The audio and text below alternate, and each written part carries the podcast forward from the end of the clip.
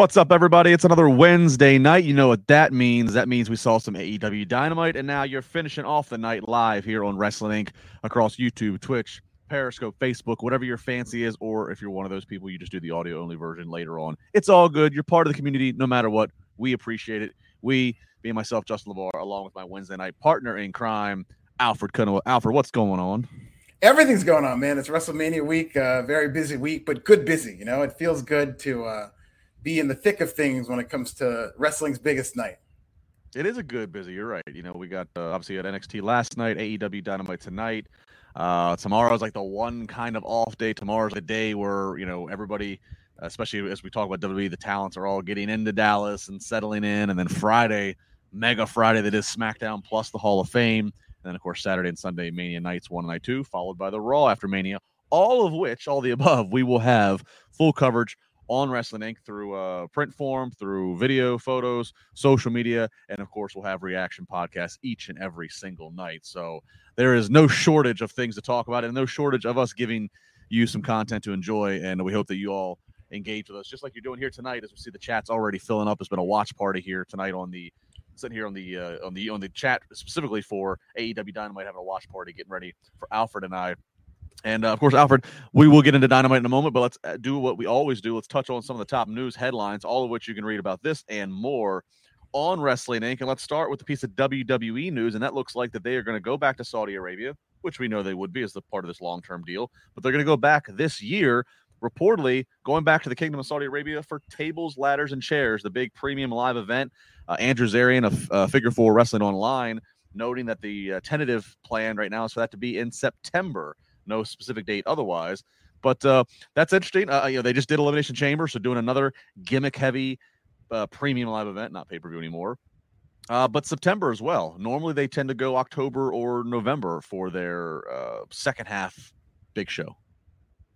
Yeah, and usually this is their last pay per view of the year, but they're moving it up a little bit. And I think you know we're not going to know by you know, we don't know what's going to happen between now and September, but it could be an opportunity for Stone Cold to get that bag. Let's see how it goes here at WrestleMania. I know the belief is it's just a one off. He's just going to do a little bit of wrestling brawl, but Shawn Michaels' comeback match against Triple H was meant to be a one off. That wasn't even meant to really be a sanctioned match, and it led to the second half renaissance for Shawn Michaels. Now, I'm not saying that's what it's going to lead to for Stone Cold Steve Austin.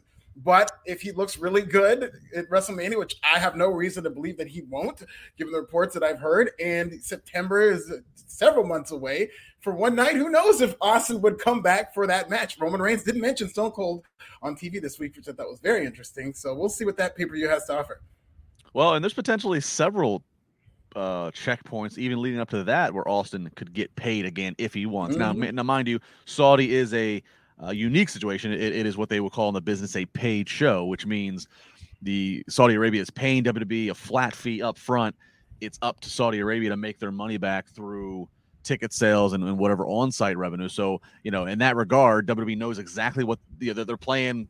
I don't want to say house money, but it, essentially, it's kind of they, they know exactly what they have and what they want to uh, use for this show. So that obviously is a payday. But looking prior to that, you know, if that's September, there's been a heavy rumor that probably the same weekend as All Out, Labor Day weekend, that might be when WWE returns to the UK for the long-awaited, 20 years long-awaited, um, you know, premium live event over in the UK. And this is also, you know, 30 years. To, it'll be almost 30 years exactly to when they did SummerSlam 92 at Wembley Stadium. And then prior to that, you have the unique SummerSlam at the end of July, and at the beginning of July is Money in the Bank. So major, major shows. These are not just WrestleMania backlashes and, in, the, second tier, Alpha, there are some major shows coming up in the summertime that could that could the A you need to populate with big names and big attractions.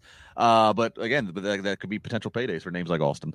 Yeah, hundred percent. And in a short period of time, a lot of travel. Saudi Arabia in the South and Tennessee for SummerSlam on the West Coast for uh, Money in the Bank in Vegas. So uh, do not feel sorry for those uh, wrestlers having to travel all that mileage in such a short time. Well, they've been. They, hey, look, they got they got a year and a half in the Thunderdome. It's time to stretch those travel legs again. Yeah, uh. Yeah, right. Joe to go, Belinsky. Uh, Justin, are you a Nationals fan? Twenty-eight to four loss today. Wow. Uh, Alfred, how are you doing with the Packers search, wide receiver search? Uh, no, I'm actually, I'm actually a Baltimore Orioles fan. So, um, you know, long, That, which I mean, obviously Nats had obviously World Series win a few years ago, or yeah. O's. It's been a long. O's got to some playoff runs, you know, eight, eight, eight, eight or so year, eight, nine years ago, which is fun, but uh, they just can't ever compete against Boston in New York. That is a wild score, twenty-eight to four. But you know, in terms of the Packers wide receiver search, that's going to happen to the draft. I I don't think I've ever looked forward to a draft as a Packer fan as much as this one this year because that's pretty much how we're going to replace Davante Adams. I hope they spend their first two first round picks on wide receivers, but uh, we'll see. Chris Olave might fall to us. Who knows? And then the news about uh, tonight about Arians retiring, he's going to the front all like this, this is the wackiest offseason ever. Yeah, yeah. I, I, it's like I'll believe in anything at this point where it's just one thing after another. But you know, I, I hope to see Aaron Rodgers on the field come September. We'll see. We're still a, a month away from the draft. This is insane. Uh, John Jordan, big super chat. Thanks, John. Cheers, my friends, on kicking off the first real Mania weekend in what seems like forever. Let's put odds on it. Cody at Mania versus Cody at Raw after feels a bit like we're all about to get got. Uh, I, I, John, I'm gonna I'm gonna go out there. I'm gonna say you're gonna get them at both. You're gonna get them at on one of the two nights. I mean, well, I guess presumably night one. That's when Rollins' match is advertised, and then you'll get them on Raw.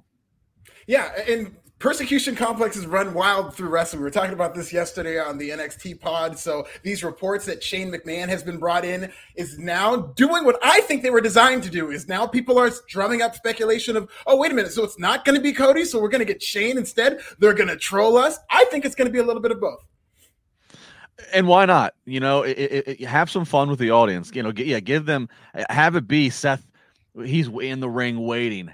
Hit Veer's music hit you know do some things to you know hit Shane's you know and, and let it grow. I mean, I, I think absolutely don't. um I mean, yeah, you could just cut, be straightforward, and just cut to whatever music Cody's going to use and a graphic that says Cody, and the place is going to pop like crazy. But I think it's going to make it even better and even and even you know obviously more enjoyable of a moment if you layer it. So yeah, I, I this is I, you know what, and I'll go on the limb here and say this: start Mania with it.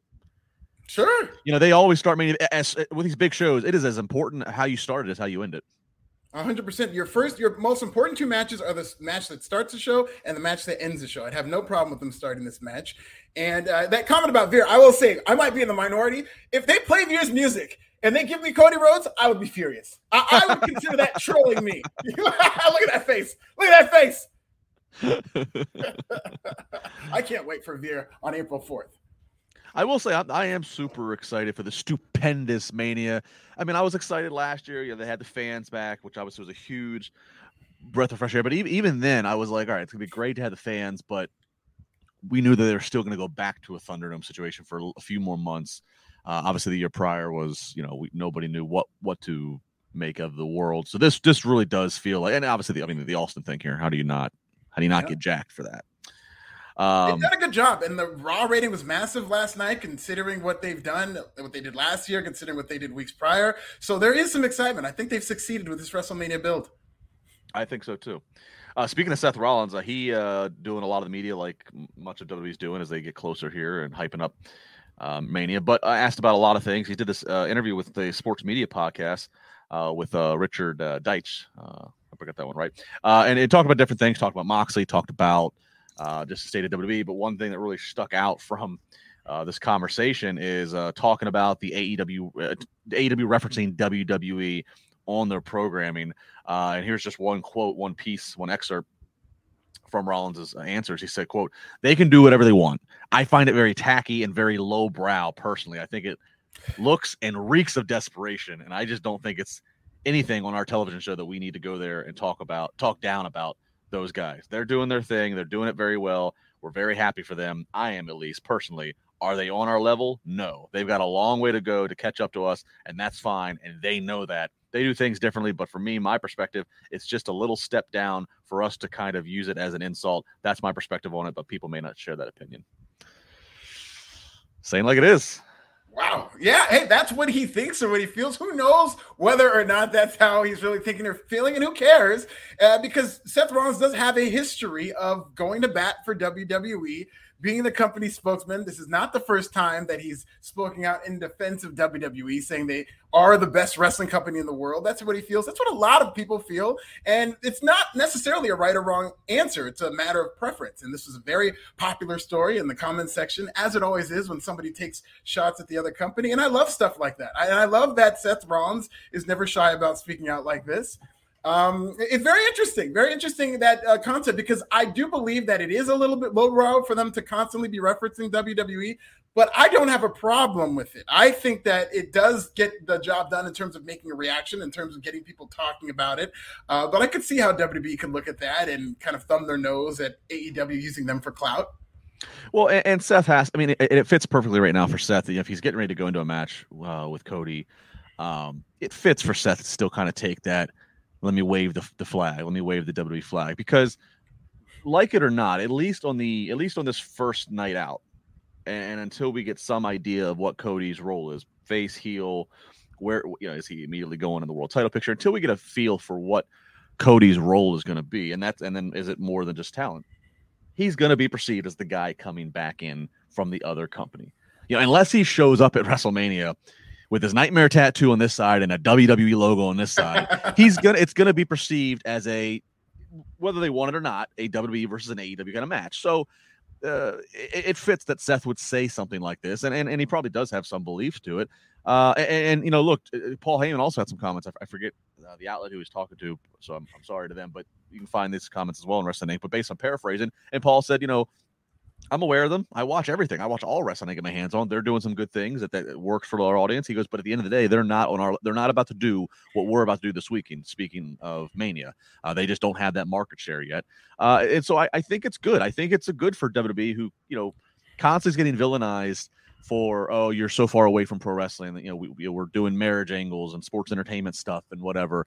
Um, you know, while you have these five star classics that AEW's doing, I think it's good for WWE to fight back uh, and, and, and reminding people, look, yeah, but we got this way because you know we, we've been doing this, we've been doing Mania for 38 years because we've expanded the horizons. We're not just about five star matches. So it's good fighting words. Keeps it going. Very good. good. I love it.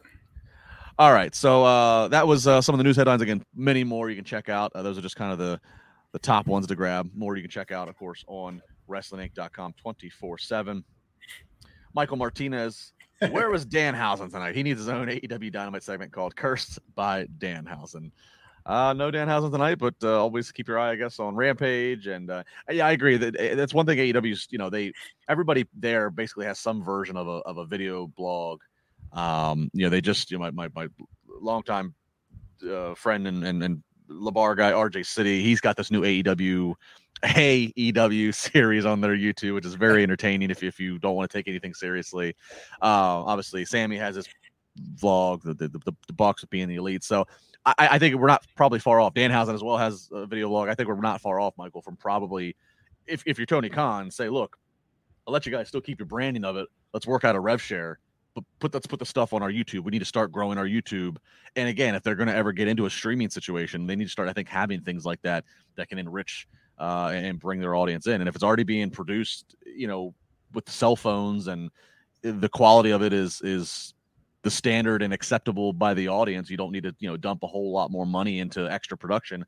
I, if I'm Tony Khan, if he hasn't already, I would start again snatching all of these guys and girls vlogs up and say again, we're not going to have a Zack Ryder situation. I'm not going to strip your creativity from you. You can still say whatever you want within reason, but let's just have it be an AEW YouTube channel thing.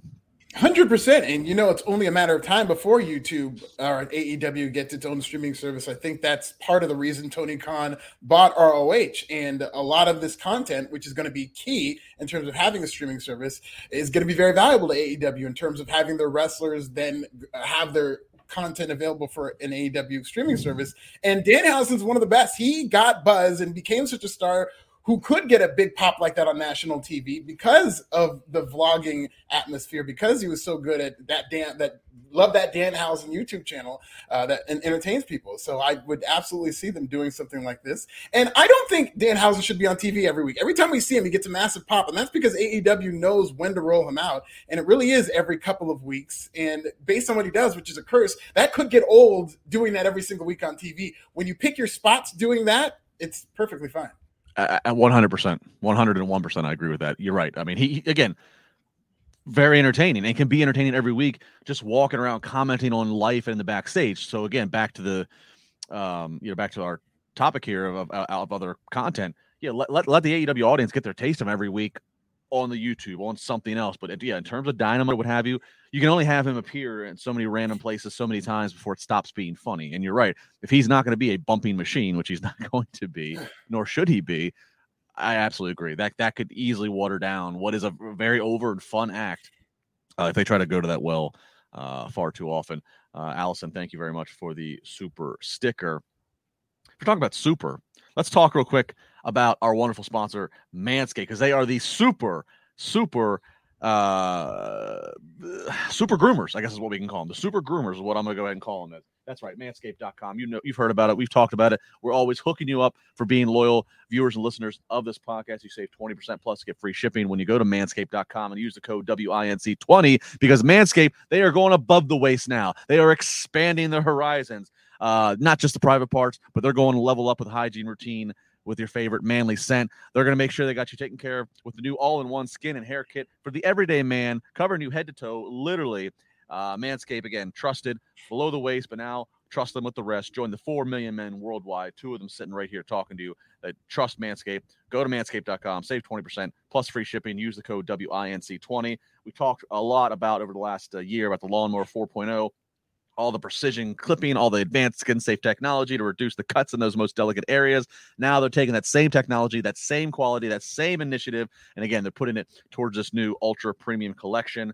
Uh, they got the uh, they got the wonderful brand new deodorant uh, not the ball deodorant. We already have that, but the deodorant for the uh, stinky armpits. That's right here. Uh, they got that in the new pack- package. They got the new hydrating body moisturizer, which is great if you have any kind of irritable skin, dry skin, tattoos, what have you. Keeps you feeling smooth, smelling fresh. Body wash to lather you up. Two in one shampoo and conditioner, plus a free gift, a three pack set of the lip balm. Keep those chappers feeling moist. Uh, all kinds of great stuff. And the products don't have to feel bad about using the products. Uh, I mean, they, they, you know, they they got eucalyptus oil, vitamin E, peppermint in terms of the uh, scents, but then in terms of the actual ingredients in these products, we're talking uh, paraben free, vegan friendly, dye free, best ingredients, zero compromise. So again, if you uh, have trusted them below the waist, expand like we have with the package and go above the waist. If you haven't tried any of it, I suggest you get all in on it because it is wonderful products. Whether you fellas are listening to this and you need some uh, need, need to up your game there, or ladies if you need to tell your man, wink, wink, hint, hint, listen to what Justin and Alfred are saying. Go on manscaped.com, use the code WINC20, save 20%, and get the free shipping. Thank you, as always, to Manscaped for the wonderful support of our Wrestling Inc. podcast. You won't have to be uh, the voice of the moist list using Manscaped, that's for sure. That won't be a worry at all. Getting right to that in just a second. Corey Pride says uh, so. TK signed Jay Lethal for him to be the modern day equivalent of Jim Crockett Promotions, Mulkey Brothers. Mulkey Brothers. First, sad, very sad. Wow. Um, I, will let you take that one, Albert. Well, I love the Mulkey Brothers reference. I wouldn't go as far as to say that Jay Lethal is a jobber. No, he has not won on AEW Dynamite, and he's averaged like what one match per month. But it does feel like they're finally doing something with him. Uh, if you listen to the crowd reaction, it doesn't matter who he's in there with, whether it's Adam Cole, whether it's Moxley. He's in there with their top stars, and we're still hearing these split reactions where people are really behind him. I thought tonight's match, which we'll get into, was a very, very great match. I loved his match with Adam Cole, and they're clearly leading to something where he's either going to be a losing streak storyline or he'll be a face of ROH, and maybe they'll do an invasion angle or something. But uh, I think they're finally getting around to doing something with Jay Lethal, which I like. Yeah, we will get to the Lethal's match here in a bit. Uh, Rich Antonio, was this the most excited JR has been in a while? AEW has evolved from the flips and the indie guys to matches like we saw tonight uh, with FTR and Lethal. I, I, mean, I don't know about you. I didn't really notice JR being necessarily more excited. He's always enthusiastic about what he finds entertaining, but I, I, I did at points again find him like just pointing things out that is just Jim Ross pointing things out, whether yeah, whether it's to the benefit of AEW or not. He just he kind of says what's on his mind, uh, which I mean, at this point in his career, who's going to tell him different?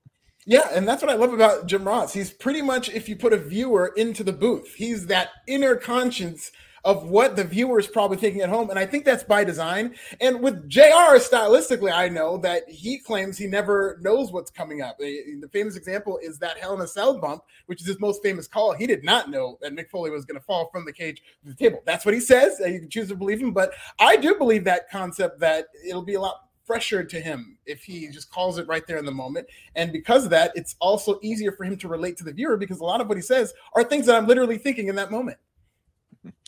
Well, we were all thinking. Uh, I tweeted Alfred on uh, Sunday. How long is it going to take to get a Will Smith reference into AEW Dynamite? Wouldn't you know? It's the first promo out the gate as we have CM Punk hitting the ring, getting set for his challenge against Mac Caster, Max Caster, excuse me, Max Caster. Immediately going right to the Will Smith references. He drops some Will Smith references. He drops uh, CM Punk's movie is the only way he's going to sleep. Talks about Hunter Biden. Makes a comment about Punk's teeth and uh, some some drug paraphernalia there. Also makes a reference to uh, Punk pooping his pants, uh, which of course is a famous uh, Punk uh, WWE story. So Max Caster coming out, guns ablaze, and an even commentary right then again, kind of like having a viewer in the booth. They immediately said, "Well, we wondered how long it would be." Until Will Smith was referenced. Shout out to, did you see the sign ringside to uh, Will Smith, uh, Blackpool the Blackpool uh, Combat Club. He's part of it now. I didn't see. I did see one that said signed Fresh Prince, so it was uh, still in the consciousness. I thought that this is a pretty. I love the rap though, as a whole, and it just seemed like Max Caster cast it aside in terms of the Will Smith reference. He just got it out of the way, and then he went into these Hunter Biden bars and the moist voice of the moistless bars. So you know, it was a very tame Will Smith reference, which tells me he's probably getting slapped because that's what Will Smith slaps over is tame jokes. So Max Caster needs to be very careful and watch his back. But I thought this was a good freestyle, and I like what he did here. Yeah, you know, we're seeing Caster every week, and rightfully so. He's entertaining. He gets a reaction.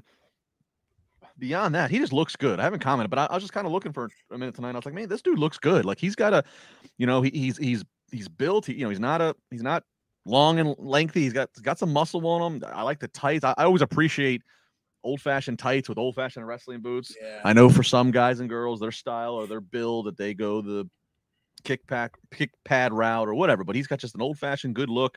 Uh, he clearly knows exactly who he is and the gimmick, and, and again the, the icons on the tights kind of reflect that. So uh, I uh, just want to give a shout. I, I think Max Caster really he he's maybe one of the for me personally one of the best surprises and best finds uh, in AEW's you know young young lifespan so far for me. Yeah, they really need to be building around both members of the acclaim to a degree, whether it's as a tag team or I think I see both of them having very successful singles career. Well, the other one is uh, he, he's a little banged up right now. Is that right? Oh, yeah, he's hurt uh, right now. So they expected him to be back now, but I think it's taking a little longer than they thought. Yeah. Um, which I mean, and, but I guess if you're him, I guess at least you get at least you're tag team partners on a roll singles wise, so you can still get out there and it keeps your faces and names uh, relevant. You're not just sitting on the sidelines. That's that's one of the biggest things about being a tag team is if you know one of you gets hurt, uh, that puts the whole thing in jeopardy, which is. Yeah. Uh, which sucks. Um, all right, so yeah, competitive, fun match here between these two. This is, certainly was not a one-sided uh, affair in any regard. Match is going to end here with a uh, pile driver that's then going to uh, pile driver tombstone, as I even said, tombstone. Uh, that's then going to be transitioned into an anaconda vice by Punk. Alfred, it feels like you know we, we we're talking about Punk every week. It feels like he's doing a lot of the Anaconda Vice again, a lot of submission, mm-hmm. and it got me wondering, like, is, is, this consciously happening? Like, are we moving towards an I quit in the future somewhere, or like, I mean, it just kind of kind of shocked me. He's using submission as much as he is. They're definitely doing this on purpose. Um, commentary made sure to bring this up because I hadn't even noticed that he'd been winning all of his matches with submissions recently until Excalibur said something. And then I thought about it. It's like, oh yeah, he has. And the fact that they want me to know that means they're telling a mm-hmm. story, especially here in AEW, which does do long-term storytelling. And I do think that whether it's an I Quit match, whether it's a match where they tell him that he can't use the Anaconda Vice, something's going to happen with this submission hold uh, in his world title match. I think. Uh, and he, you know, yeah, and we mentioned world title, so he gets on the mic after, uh, after the match, and he talks about how you know Tony Schiavone asks him, "What's this whole, you know, putting the hands around the waist. And, and Punk says, uh, you know, he calls to the crowd. Everybody knows he wants that world title. He wants that AEW world title. And uh, he says uh, he's to have more gray hair. He's to have more scars and he will be champion. All that will happen before his time is done in AEW. So he says he doesn't know if it's going to be Adam Cole. He doesn't know if it's going to be Hangman Page, but he's clearly calling his shot that after that affair winds down, that he is the next man to challenge for the AEW World Title. So we kind of speculated last week what exactly is it going to do? How, what's the timetable? Is there still business with MJF that pushes it off? Which could still be the case, but right now CM Punk is saying he's the number one contender after Cole and Page. Yeah, and um, you know it shouldn't be any other way, and I think he should win whenever he gets that title shot. If they're able to stretch this out to Chicago, uh, which actually I don't think it's going to happen for the first time in Chicago. But I think by all out, we're going to get a CM Punk world title match with CM Punk as champion. Allison four ninety nine. I think Vince McMahon should retire. His business is going downhill. I think his kid should take over it, and the ratings will go up. Uh, his well, business is actually going uphill. I, I was going to say, Allison. He, he they, they, just reported record profits, record revenue, yeah. and record, record profits in 2021. So I know that doesn't do anything for your pocket, but uh, I don't think Vince is. He's not getting out unless somebody backs up a truck of gold for him to sell. Yeah, you can say what you will creatively, and we all have our thoughts about that, but you cannot deny WWE's business. Economically, they have completely done a good job exploiting the marketplace for more money than they've ever seen. Yeah, it's um, and again, I mean, and that's part of going back a minute ago. It's it's you know, it's part of public perception. They get villainized, and sometimes you can see why. You know, pandemics going on, and they're doing mass layoffs to help that profit margin. But yeah, at the end of the day, uh, it is a business, and it's hard to say that if you were in his position that you would not have the same kind of mindset if you're running a company of that size that is public. That's the other thing. Everybody always compares, you know, again, AEW's young, but people always compare like, oh, well, Tony Khan's not doing this. And yeah, there's something to say, okay, it's a nice business practice not to cut people prematurely of their contract, to actually honor it and make it a contract where you have to pay them until the date expires and then just don't renew it. There's something to be said about a very good integrity based practice like that. He's also got a private company. AEW's a private company. You know, he, he doesn't have to he doesn't have to answer to any other cutthroat suits who are going, you could have cut them earlier. That could have said, you know, like so. I think people have to kind of keep that in mind that he has the luxury now to be a different kind of businessman. I'm not even the Forbes guy here. I'm on a big a business soapbox. No, you're absolutely right. No, that I, I second that thought. All right, they're very much beholden to their stock price. You're absolutely right. Uh, stock price moving up on FTR. This could be the first of like three installments within the night. FTR heavy on this show. Alex Marvez backstage with MJF and FTR. Meanwhile, lawyer St- Smart Mark Sterling is plastering up pictures to make sure if you see Wardlow, if you see this man, don't let him in the building. Uh, and, and, the, and the theme here is uh, basically uh, Marvez and it's you know investigating is there any issues here between FTR and MJF. MJF, of course, poo poos all that, says these are my great friends, everything's fine. FTR kind of, eh, we're still friends with UMax, but we're also really good friends with Wardlow still. We don't want to be in the middle of this. Uh, so this is setting up for what's going to be a continuing story through the night. Uh, we'll get back to FTR's match here in a minute and we'll comment. Uh, but let's move on to Jay Lethal. Jay Lethal gets a match up against Jon Moxley. Again, hard fought match. So Lethal uh, not being, you know, jobbed out here, but at the end, Moxley is going to hit his uh, paradigm shift DDT for a pin.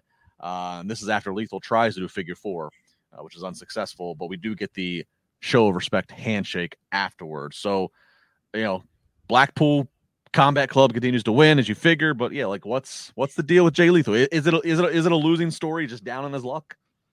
Yeah, yeah, they're doing a losing streak story. Where this goes, I don't know. Um, but they're definitely building towards something with Jay Lethal. He cut that promo. I was either on Dynamite or Rampage where he said that something has to change, and uh, you saw the frustration building where he was teasing that maybe he's not going to shake hands, but I could see whether it's a heel turn or you know all the above in terms of him going to ROH or whatnot. They're they're going to do something with him, hopefully.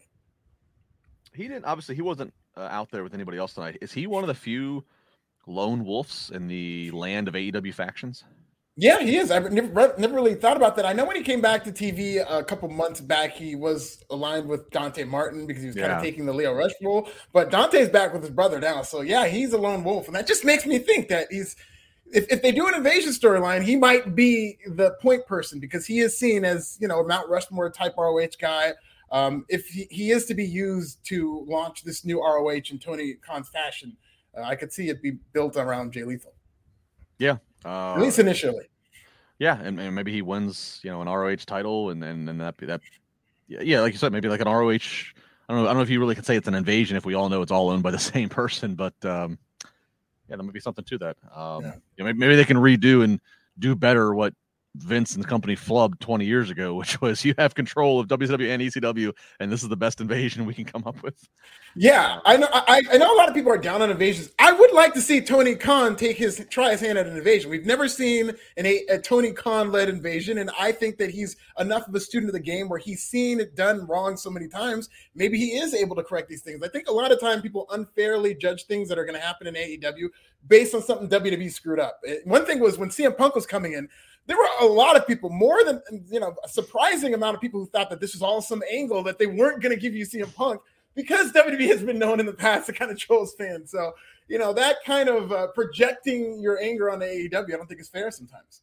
No, that's a good point, and and that, and also what you said about he's a student of the game, so he you know he is he would be a guy who I mean that's one thing you can say about you know some of the fun booking is if they see an if they see an obvious opportunity, they do usually take it. So uh, they don't they don't overcomplicate it usually. So yeah, that'll be interesting to see if uh, if this if this ROH resurgence uh, has the kind of momentum that they hope, if it could translate into something. Mike says, Alfred, our boy Lashley is back. What a pop he got. Yeah, Pittsburgh this past Monday. Uh, loving some Bobby Lashley. Yeah, it was a good crowd, and I loved to see Bobby back. And this was just old school, like Dusty Rhodes era wrestling, where you don't take the giant off his feet, baby, for uh, months and months and months, and then you find somebody to come up there and finally do it. And it just as simple as it gets, but it still works. As soon as Omos took that bump, everybody went crazy it'll be interesting. I think Omos is going to win that match, and I would rather see Omos have his first loss to somebody who is maybe up and coming. I mean, Bobby Lashley's great; he's one of my favorites. He doesn't need a win over Omos, and I think uh, if you're going to build Omos to have somebody beat him, I don't think Bobby Lashley needs this win. FIFA phone foam daddy. You got the big giant. Then Bobby Lashley gonna climb the beanstalk all the way to the pay window. Something like that. Rest Amazing. All right, Pete. All right, we get a really quick, uh, like 15, 20 second Marina Shafir video package, just kind of educating the fans. Uh, here's Marina Shafir, and if you're not aware, here, you know, here's some of the here's some AEW clips. She's mostly been fighting on Dark and um, Elevation, so they showed some of that. That's going to come back and be relevant in just a little bit. So just put a pin in that one. So Marina Shafir, of course, uh, the famous four horsewomen from the MMA world, uh, formerly over in WWE, uh, Roderick Strong's wife. So um, just some background there if you're not familiar or name rings a bell. All right, FTR uh, match here uh, coming out in the NWO inspired black and white gear. I love this, Alfred. Uh, they're going up against the Gunn Club, and look, the Gunn Club getting tons of heat. This entire uh, uh, University of South Carolina Gamecocks arena just chanting "ass boys" at them. It's got to feel pretty good if you're if you're two uh, young guys um, like Colton and Austin, and, and and you know you're able to get that much heat and response luckily off of the 20 plus year career that your father made being Mr. Ass Billy Gunn. That this is kind of let me talk about a rub. Not even have to take a bump and you got the people on their feet ready to see your ass get kicked. Yeah, I like these ass boys, man. Pause. But I like these ass boys. I think they're for anybody who's going to cut up clips of this show. you include the pause, damn it. I paused that. For anybody who's going, for anybody who's running for office opposite of Alfred and wants to put out the smear campaign commercial in 2022. Alfred admit it. no, I do though. I think they're very good. I agree with what you said in terms of them. You know, the legacy of their father is definitely helping them, but them too. They're also very entertaining to watch. I really like their theme music. I like their presentation. They've really been working on their whole presentation over the past year or so because I'll remember I would see them on AEW Dark here and there, just kind of working it out and there was nothing there yet. There was a little bit of a spark, but nothing there yet. But I do feel it's starting to come together. And I think working with MJF, if they are to replace FTR as MJF's new kind of henchman as a tag team, that would be perfect for them. Yeah. So this was uh there was a lot going on here. So we'll try to keep track of everything that's moving. So we got this match, very entertaining. Of course, Billy Gunn's on the outside. Um, you know, at one point, at one point, he's going to make himself uh, uh, his presence felt. MJF's on commentary. He's on commentary now. FTR's position and you know, everything from the corner that they're standing in to the way the audience is reacting. You know, they're the baby faces in this, right? And MJF is trying to uh, speak positive about them, and and, and and we're all on the same page. Uh, putting over their friendship. Like I said, Billy Gunn, he's at one point, he's going to nail Cash Wheeler. MJF starts screaming about how Aubrey is the worst referee in the history of wrestling. She's a referee, which just pause on that. I was kind of like, you know, we, we, we, we've talked about the referees. We talked about, you know, Jim Ross specifically will make mention of the you know, ref. You got to get control of this or whatever. I was just like, man, like MJF, who, you know, we're coming off the reports of, you know, maybe him doing a recent interview that wasn't cleared by, you know, Tony Khan and you know, talking about how he's open for business at WWE. I just had a moment of like, this is interesting given those reports. And then just days later, we're letting MJF sit out there on commentary with a live mic. Yeah. You know? yeah, he's, he's still kind of shooting. but yeah, no, very interesting because now you're kind of forced to think in that uh, mode in terms of, oh man, like did they clear that with Tony Khan? So. Right. Um, so we got like, several near falls here of the Gunn club looking like they might actually steal one. Uh, and then in the midst of all that, we cut to the concession stand, and Wardlow is breaking into the building, and one by one, he is leveling AEW security. Even power bombs one that doesn't even break the table; they just bounce off of it. That always looks painful. Uh, he's going to make it all the way down to the floor level of the arena before just too many security guards for him to outnumber, and they are going to, you know, forcefully shove him uh, out of the arena, uh, all the while he's pointing down and screaming at MJF, who's on the stage doing commentary. Uh, this was well done. Uh, you know, uh, no point for a moment. I thought, okay, are we going to get a couple weeks of Wardlow, you know, off TV, being quiet, whatever? And I, am and I'm glad we saw this because I mean, logic would say, why would he sit around and wait? He knows what arena there's going to be, and of course he's going to try to break in. That that should be the running theme for a couple weeks. Uh, and I like the way they did. I liked him having him opposite Alfred, the arena, so you had as much space that he had to close. It was plenty of room for him to knock people around all the way going through the concession. I thought this was a great little uh, jolt in the middle of this already entertaining segment match. Yeah, it was like an action sequence, and people were here for it. I really liked it. I love how they've gone meta with this storyline with Wardlow because it's also a commentary and a bit of a parody on how WWE treats people when they are persona non grata, where MJF has banned any reference of Wardlow's name on television. Those signs is something WWE does do. I, I believe it was WrestleMania last year where I think it was Hulk Hogan and Scott Steiner had an issue, and uh, you know Hulk Hogan requested that Scott Steiner not be let in the building, and there were those signs around with that kind of went viral of he's not allowed to be in the building. So that's what that made me think of. But uh, I really do like that meta angle of how they're booking Wardlow right now. I didn't really think of that from that perspective, but you're totally on the nose with it. you are.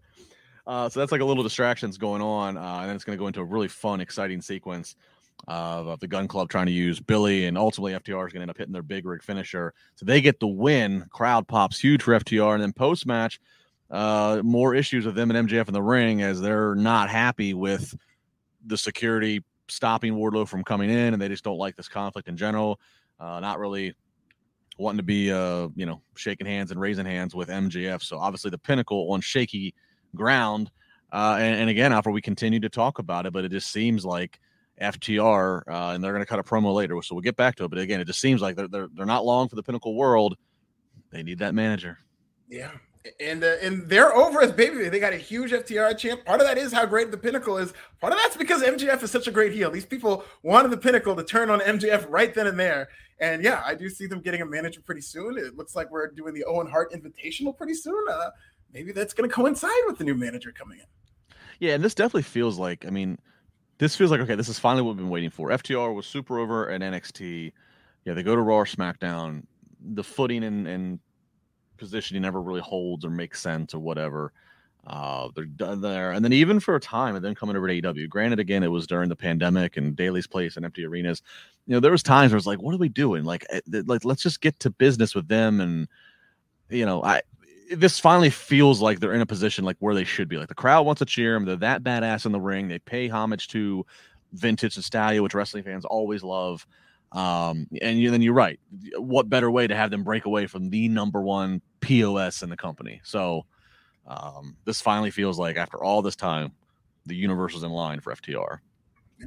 And, they also paid homage to a great, very forgotten Bret Hart promo when he was in WCW. It was his best promo there against Goldberg, where he said, I came here to build a reputation, not lose one. And yeah. that's what they said there. So it just kind of shows you how deep they go with Bret Hart. Yeah, no. And uh and I mean what and what a what a topping on all this that would be if Bret, in fact, if that's what happens. You know, I, I know you and I both feel like that's that's kind of inevitable. So that's gonna be yeah, it's just gonna help further this run and the momentum for them.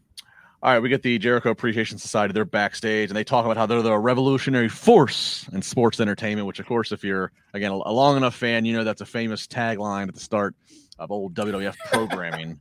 The voiceover. Even, that's right. You're right. Remember? I didn't even think of that. Yeah. The World Wrestling Federation for over 50 years, the revolutionary force in sports entertainment. It's amazing. That was around the, like the 1994 new era.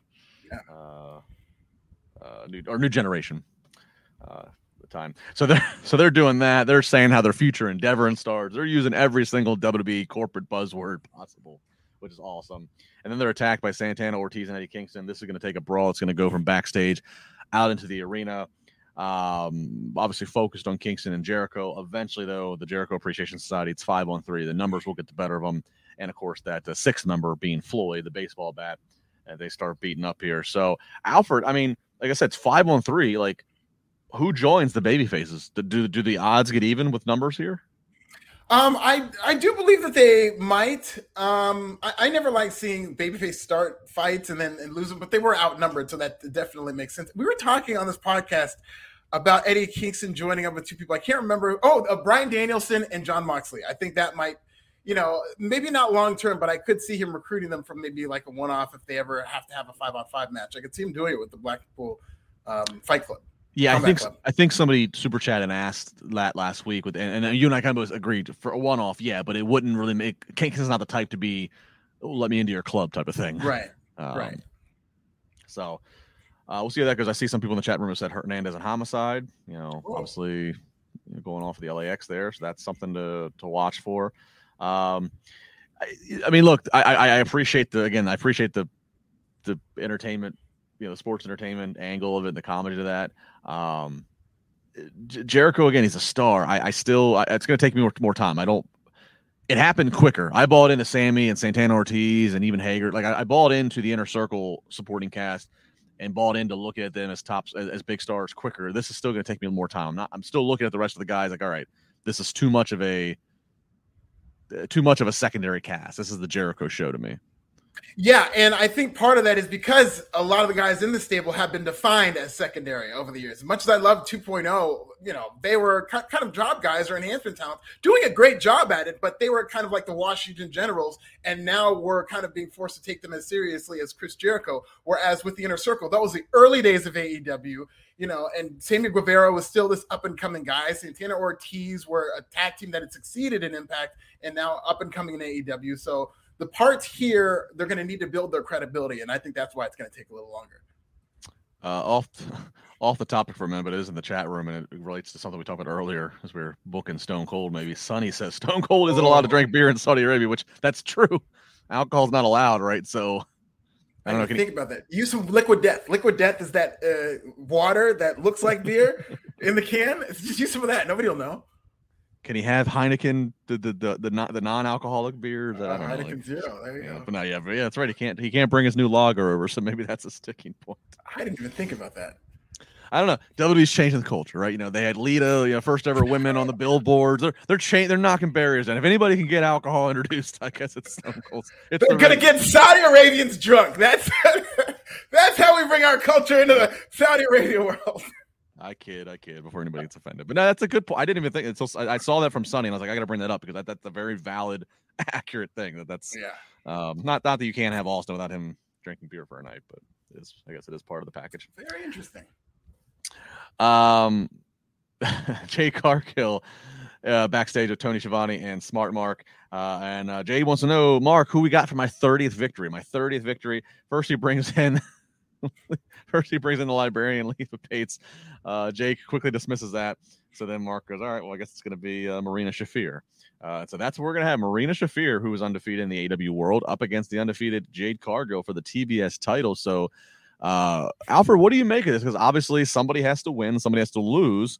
Um, surely Jade's not dropping it yet, but but this would be an interesting first loss for Marina Shafir. Huh? Yeah, very surprising. It really tells me how invested they are in Jade Cargill because when I saw that video package that you referenced earlier for Marina Shafir, I thought they did a good job with it, and I was thinking, wow, they're going to bring her in to be a killer. And in the back of my mind, I was thinking, oh yeah, this will be a pretty good match for Jade Cargill. Build her up, get her a couple of wins, then in a couple, maybe in a month at a pay per view or something, you've got Jade versus this killer. And the fact they're doing this right away, I mean, I think that you could get some mileage out of this by building Marina up, but I guess they just built her up so that Jade Cargill could squash her. Yeah. I mean, I don't think it's going to be a squash, but it's going to be a quick turnaround in terms of them introducing her and then having her get beat. Yeah, my surprise to it again is because this would be the first time on a, on like you know if this happens on a dynamite, uh, this would be the first time like you know Marina's going to lose or on the first time at dynamite. So it's just an. I mean, granted, she's losing to Jade Cargill, who's got the rocket strapped to her, but uh, so that was an interesting uh, announcement. Uh, did, did, they give us a date, or was it was it, next? is it next week? I think it's next week. That's what I assume, but I don't think they gave us a date. I, don't, I didn't hear a date. Okay. If anybody in the chat room has better uh, remembering of that, uh, hit us up. All right, Bryan Danielson out again to continue with the Blackpool Combat Club. Of course, William Regal's on commentary. He's up against Wheeler Yuta. Of course, Wheeler Yuta, if you remember, uh, being confronted by the best friends, uh, or more so Trent, if uh, and saying you know what's going on here. And, and Wheeler said, I'm not looking to be the best, the better friend. I'm looking to be the best pro wrestler I can be. And boy, does he bring it here in a match where you know Bryan Danielson's forever over to the crowd, whether he's heel or face. He's Bryan freaking Danielson. Uh, or Daniel Bryan, depending on your fond memories. But Wheeler Yuta gets this crowd on their feet and in support of him. And man, this was physical and hard hitting Alfred. Uh, Regal even very complimentary on on more so than any other opponent. Uh, yet uh, ultimately, that we're gonna get the boots to the face and then a pile driver, pile driver transition into a crossface from Danielson. So Bryan Danielson gets a win, but man, this was a Wheeler Yuta show. It really was. And part of this, you've got to give it up for Bryan Danielson because you know that, like you said, he's going to be uh, over with this crowd. There's going to be built in support for him. Uh, and they were chanting for Wheeler Yuta. And it wasn't just this token thing, it was this. These fans actually legitimately wanted him to win this match. By the end of the match, when Bryan Danielson delivered that psycho knee, the, the crowd was like deflated. They, it wasn't like a big pop for the big knee that they saw. They had gotten so invested in this Wheeler Yuta guy that when he took Bryan Danielson's finisher, they were like, oh, which is very, something to be said because you know that Bryan Danielson's going to win this match, but they did a good enough job convincing you not only that Wheeler Yuta could win, but getting people excited at the possibility of him winning. They did. This was a masterful job because, like, it, while the this new Blackpool Combat Club is kind of on like this this hunt for who's the toughest, who can bring it to us, who potentially could even join us if we were ever to dare allow that. It got you believing, right, that Wheeler Yuta might actually pull this off and they might have to concede or at least give this guy another chance that he could be the young stud material that they're looking for to to to, to join on. So yeah, I, this was phenomenal job, probably the match of the night. Uh, I, I, would say for for all the story and all the elements going on here. And again, I I know William Regal, he was super super complimentary to Yuta. So I don't know where this goes, but man, we I, I hope Wheeler Yuta's on TV next week. Let don't don't don't don't halt this momentum by having him go to Rampage or Dark or Elevation for a few weeks and not be seen on Dynamite. This is a this is a huge showing for him, well deserved, and what an ass kicking. Yeah, yes. You don't want to waste that at all, especially after rubbing elbows with Regal, Danielson, and Moxley. They really should keep this going. Up next, Adam Cole and the Red Dragon, uh, and, and with Red Dragon, all with their uh, uh, stolen titles in hand. Uh, and Cole starts off the promo says, "You can't steal something that belongs to you, anyways." Uh, they continue to cut promos until here comes Hangman driving in with a Tesla that's got horns on it that would make JBL proud. Because uh, when I think cowboy, I think Tesla. yeah, Hangman, seriously. Yeah. so he gets in the ring.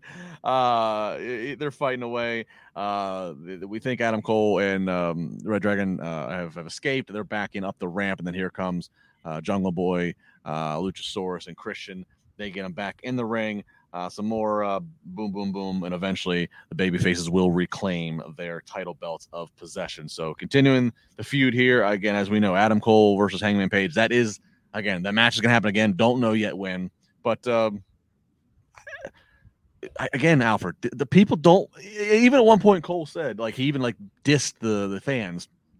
What you morons don't understand, or whatever he said, something like that. They don't want to boo him.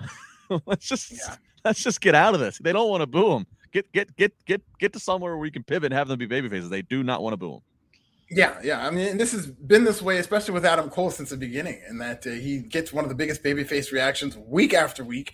And I think whenever they're ready to do Adam Cole and Kenny Omega, that might be the time to turn him. I don't know if they're bringing Kenny Omega back with Don Callis, as was hinted at Revolution, and I think that would be a perfect babyface feud for Adam Cole, or if Kenny Omega is going to be the savior and be a babyface to help the elite. But we'll see what happens with the now undisputed elite. Which is what do you prefer more, undisputed era or undisputed elite? Uh, I mean, it's always hard to go against the original, so undisputed era. But I mean, I like I like the playoff of the elite, and I, you know, I mean, they they're just, I mean, they they they they've made no attempts to hide. We're just picking up from the affiliation that these fans know from us from NXT. So I mean, you know, why not? Yeah, I like it. I'm fine with it. You know, until Jerry McDevitt calls and says you've gone too far, just keep it going. just like they did for Too Sweet, by the way. Exactly. Uh, Wayne uh, asks, uh, "Am I going to New Japan pay per view Capital Collision on May 14th?" No, not as not as of now, Wayne. I'm not. But if you do, have uh, have a good time. Let us know how it is. Shout out to New Japan Strong too. They put on great shows and they come out to LA every now and then. They're always great shows. All right, so Thunder Rosa is going to get a second chance at her uh, victory celebration. Of course, I was cut short last week. We both agreed that was probably the biggest dud of the uh, of the episode last week for the new champion. Uh, but she comes out, she finally does get to talk about how she does not just want to be the face of the AEW women's division, she wants to be the face of women's wrestling. Uh, and basically says, Nyla Rose, if you want some, uh, come get some. So Thunder Rosa, we'll see. Uh, had a tremendous victory in her win against uh, Dr. Baker. Again, we questioned last week. Tonight, to kind of get back on it. Uh, we're really interested to see her first couple title defenses. Uh, how if the crowd sticks with her, if you know, did in her backyard in Texas. I will be interested to see as she travels around. Does the crowd stick with her? Um, we'll watch and see. But yeah, th- this was a promo she should have cut last week. Even down to her saying, "I'm the first Mexican AEW champ that I got right here in AEW." She could even said right here in Texas if they were there last week. They would have gone crazy for it. I felt like this was a very good promo from Thunder Rosa, calling herself a foundation rather than a pillar. And but you know, I would much rather have this be her victory celebration. I agree. I agree.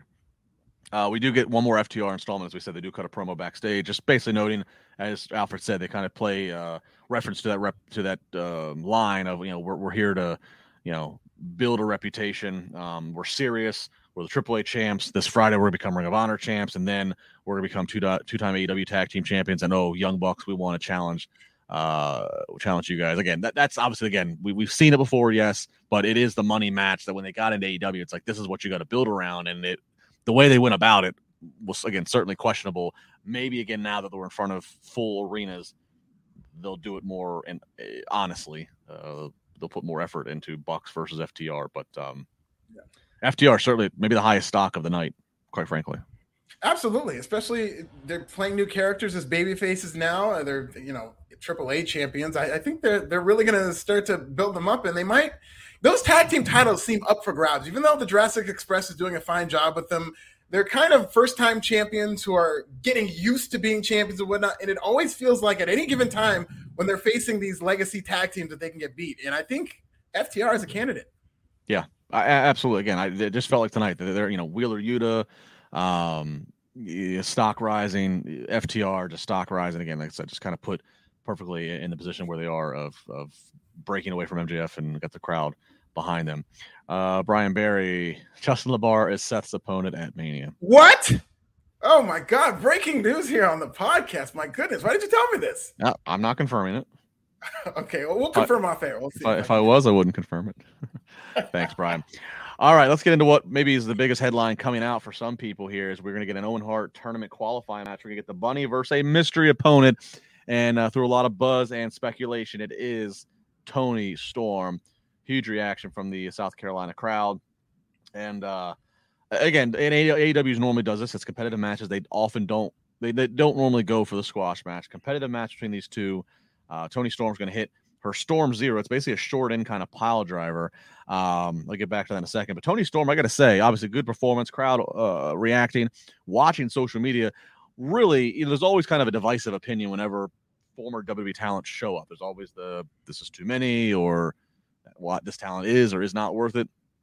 Overall, it seems like the wrestling world pretty much pretty much rejoiced in positivity and agreement that Toni Storm was an absolute miss by WWE and an absolute must have on the growing, evolving women's division in AEW. I mean, it seems like she's got it all. And oh, by the way, she's only 25 years old. Yeah, and it was a huge reaction. People understand that she's a great wrestler, world renowned. And you look at her as a former WWE wrestler. I don't think she's on the WWE roster for long enough to be considered a former WWE person. I think that big pop she got was because of the name she built around the world in NXT UK, which is where she spent a lot of her time, and you know, stardom. So I think she's done a good job building her name. And now coming to AEW, which focuses on professional wrestling, is a perfect place for her. I just like that pro wrestling is now starting to mimic real sports where all these top wrestlers are forcing their way out of their contract to go to AEW with Jeff Hardy running through the crowd and somehow getting released, and Toni Storm was able to get released. It's what Mustafa Ali is trying to do. Uh, so we're really mimicking the kind of James Harden era of uh, sports in now in professional wrestling. Brian says, I think half the cheers were for her only fans. Oh, wow. come on. I'm sure that's a bonus for those who uh, who who uh, go down that subscription wormhole. But yeah, I think Alfred's right. I mean, obviously, yeah, most recently, uh, notably in NXT and WWE, but certainly she uh, grabbed a lot of attention internationally before being picked up by NXT, which was thought to be okay. This is an excellent acquisition by the Triple H regime of NXT, uh, but of course that is no more. So Toni Storm, it, it is amazing. Uh, you know that was again the weakest spot for AEW in the launch was they just didn't have a lot to pick from in depth. Um, with the women, and now that is totally kind of flipped as as more and more women have just become available through WWE's mass departures, um, and it, it, that that is the depth has just totally totally changed from what it was even just eight months ago. Yeah, if and when Ember Moon comes in, which I think might be during this invitational, it's like AEW really now has no excuses for why these women in this women's division should be a top tier division. They've got two titles in this division. You've got Ruby Soho, Britt Baker, Jade Cargill, who's come along as a big star. They've got a lot of building blocks to build around now with this women's division. And I think this time a year ago, when a lot of people were complaining about the AEW women's division, I did sympathize with the fact that they hadn't quite had those pieces yet. But now I think they do in spades. Yeah, and you mentioned uh, Ember Moon. That's another story you can read about on WrestlingInc.com. Uh, Fightful Select uh, reporting that obviously there are free agents. Toni Storm was a free agent, uh, now no longer. But people that AEW are looking at, and another one is Athena, uh, frequently known as Ember Moon. Uh, she's rumored potentially to sign with AEW, but um, it's still nothing official, at least not on TV, at least. Uh, she was released from her contract on November 4th, so she became a free agent early February with a 90 day non compete expiring. So, uh, yeah, it, it, it's just a huge watch. I mean, right now for the men and women uh, of who could, uh, who AEW st- still has room for to continue to sign uh, as we watch there. I will say though, I wanted to bring this up too, Bill, because I, I, I noted it, it, it. This is one thing I have to say that bothered me about AEW tonight, and I noted the finisher of all time. We got three pile drivers tonight that were all either the finish or the move that transitioned into the finish.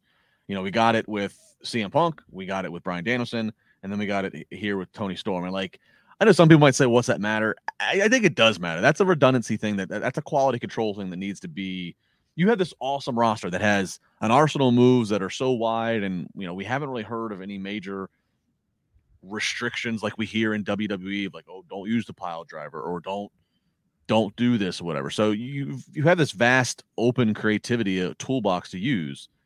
Why uh, that this shouldn't happen? And we we also got oh by the way because I'm going to get it to in the main event. We got two DDTs that were used as finishers tonight. Like that kind of bugs me. It does.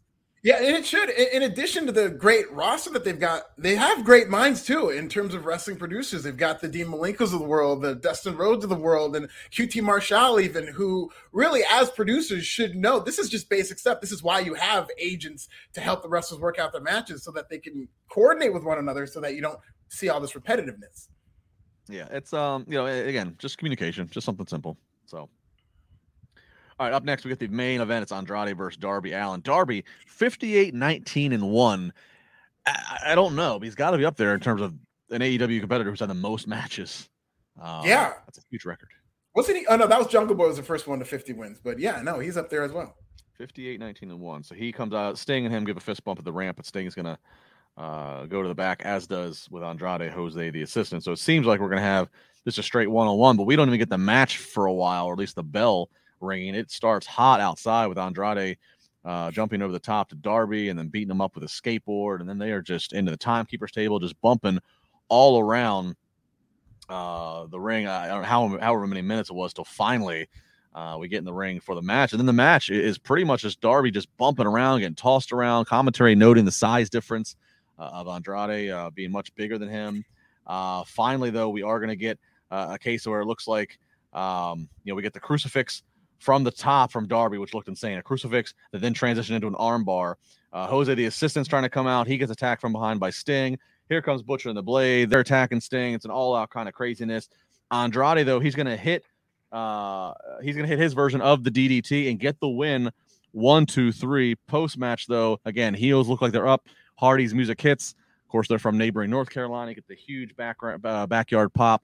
Uh, so we end the crowd uh, happy. Hardys are going to be in a tables match next week on Wednesday, so that's cool to promote. Uh, but I want to go back, Alfred, to Andrade winning. I was hoping that would happen, but the way the match was going, I'm like, oh, this just spells Darby getting his ass kicked, and then he just comes up for one quick pop up victory. I'm I'm really glad they they gave this one to Andrade. Me too. This is his biggest AEW win. It kind of makes me think back to the match they had at Revolution, which is like a six man match, which is actually a very good match. But I was thinking at the time, this really should be one on one Darby versus Andrade. Um, and they kind of missed that. So it's good he got this win. I feel like they kind of stepped on it by having the Hardys immediately come out.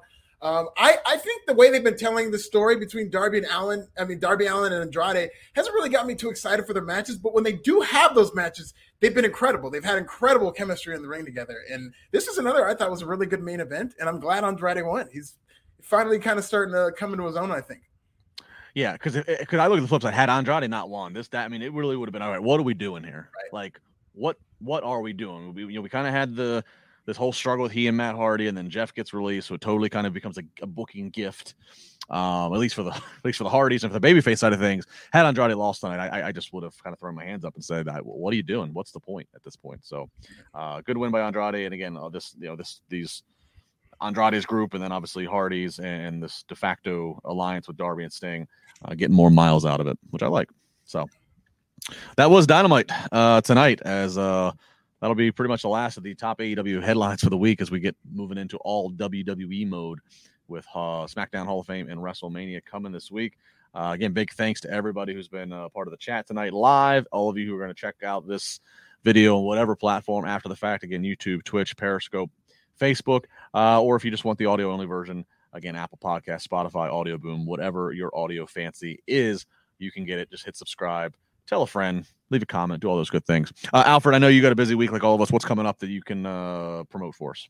Everything's coming up. Uh, check uh, YouTube bits. Uh, YouTube Pro Wrestling bits just dropped a bit on Sammy Guevara and Tay Conti and how they are trending to be the next Edge and Lita. And then also on the Forbes channel right now, the one and only John Cena talked to the handsome African. We talked about all kinds of things. Talked about what match he's looking forward to at WrestleMania 38, and he even put over Max Caster in ways that might surprise you. He thinks Max Caster is a better rapper than he ever was. Uh, but listen to what he said. A lot of great stuff from John Cena.